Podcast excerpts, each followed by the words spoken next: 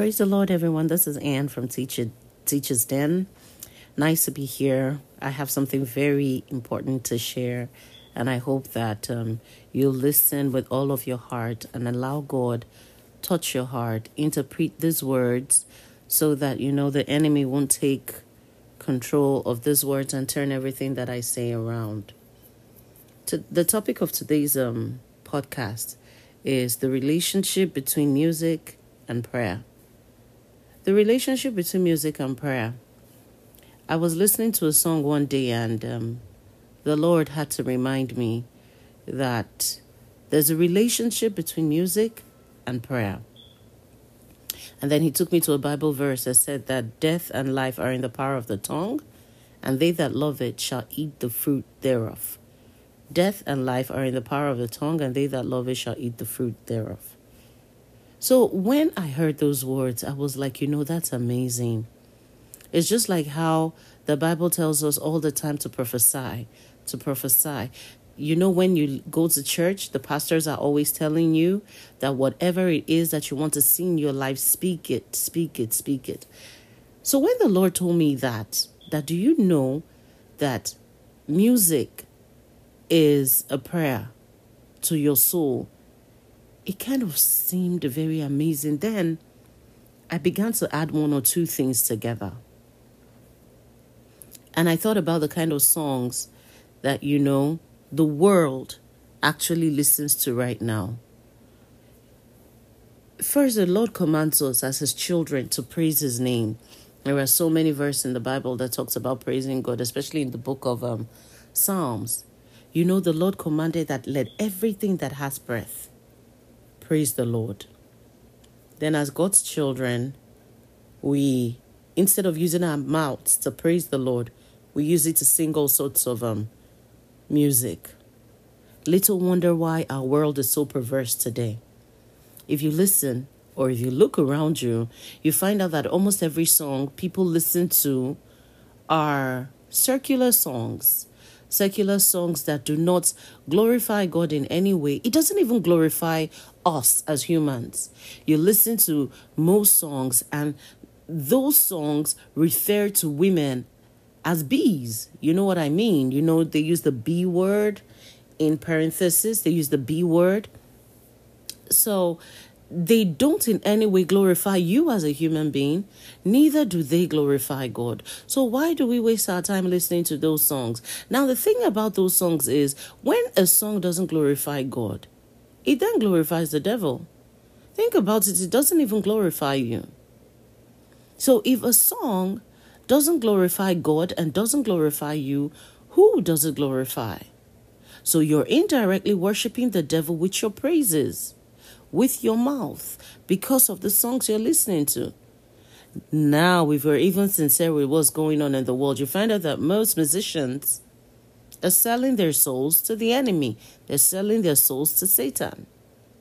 So every song that they sing, the spirit of the enemy goes into them, teaching them and telling them exactly what to say. Because I'm going to go into something that might sound um, will I say controversial or I don't know how to put it, but I'm going to say anyway. The world we live in, I, being spiritual and getting close to God, I have realized that as God's children or as human beings generally, you can of yourself do nothing.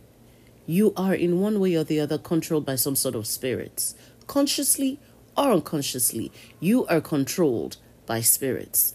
Now, if you sing a song that does not glorify God, no matter what you say, no matter how you think about it, you glorify Satan, you glorify the enemy.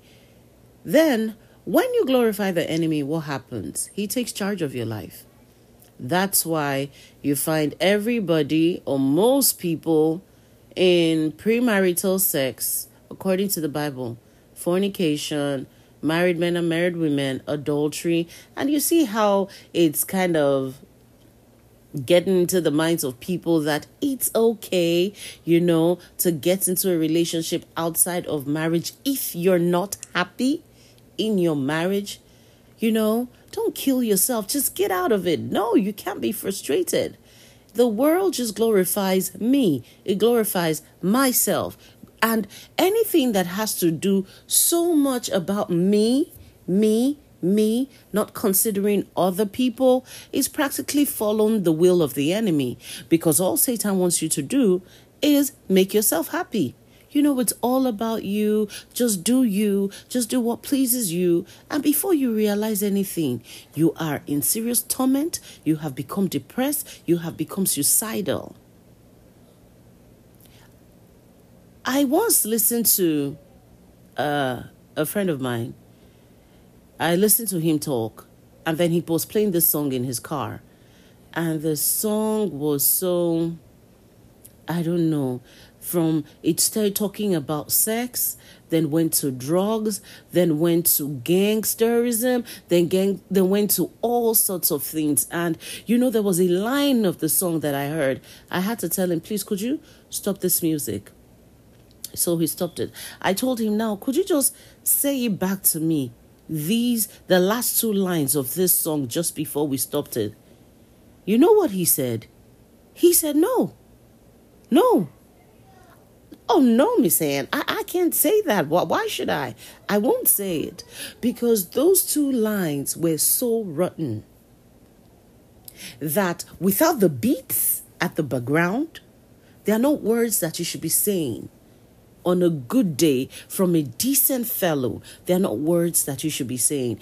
I can tell you this for sure that when I gave my life to Christ, this was what happened to me. The words, the lyrics of every song became so clear and came alive. What I mean is, no matter the beats, I hear every single word. I don't know how that happened, but I hear every single word. Before, when I was in the world, when I was living anyhow, I didn't have to, you know. In fact, the beats would just cover up everything. I literally had to either buy a magazine or listen to the songs over and over and over to be able to get the words of the song. But when I turned to Jesus and I decided to follow him, I think that was what he was trying to bring to light to me. I could hear the words clearly. You see how it's okay to say you shot a man. I just killed a man, you know. Just singing about it. You just sing it and say, I just killed a man. And everybody just says it's okay. Or someone tells you how you went out partying and you took a lot of drugs from all kinds, literally mentioning the name of the names of the drugs. And yes, we're teaching kids in school every day, say no to drugs, no drug abuse, but yet you're rapping and all you're talking about in your song is drugs, drugs, drugs. And actually, you know what? Our kids are listening to those songs. And the more now we're singing it because if I say the more you talk about these things, the more you become them. So the more you sing these songs, the more you become them. That's why most people can't stop smoking weed.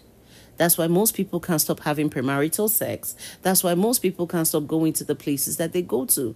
Because when you're sitting in the car, you're singing songs from Drake, you're singing songs from Diamond, you're singing songs from, oh, poor souls, from some people that are even dead and, you know, they just left behind all these things.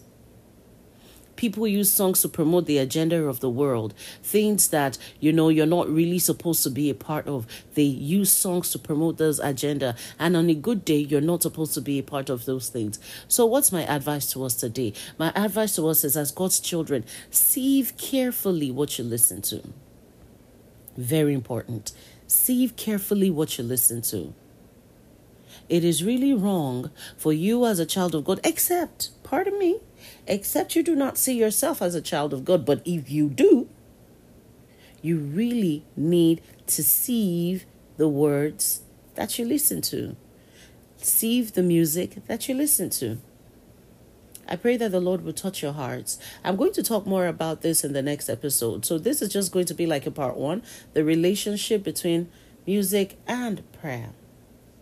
Just see if the kind of music you listen to, see if the songs you listen to. Because the Lord said in His Word, let every, let everything that has breath, everything that has breath, praise the Lord. So your mouth should be used to praise the Lord. The words of your mouth should be used to praise the Lord. I'll see you in the next episode. Have a good day. This is Anne from Teachers Den. Bye bye.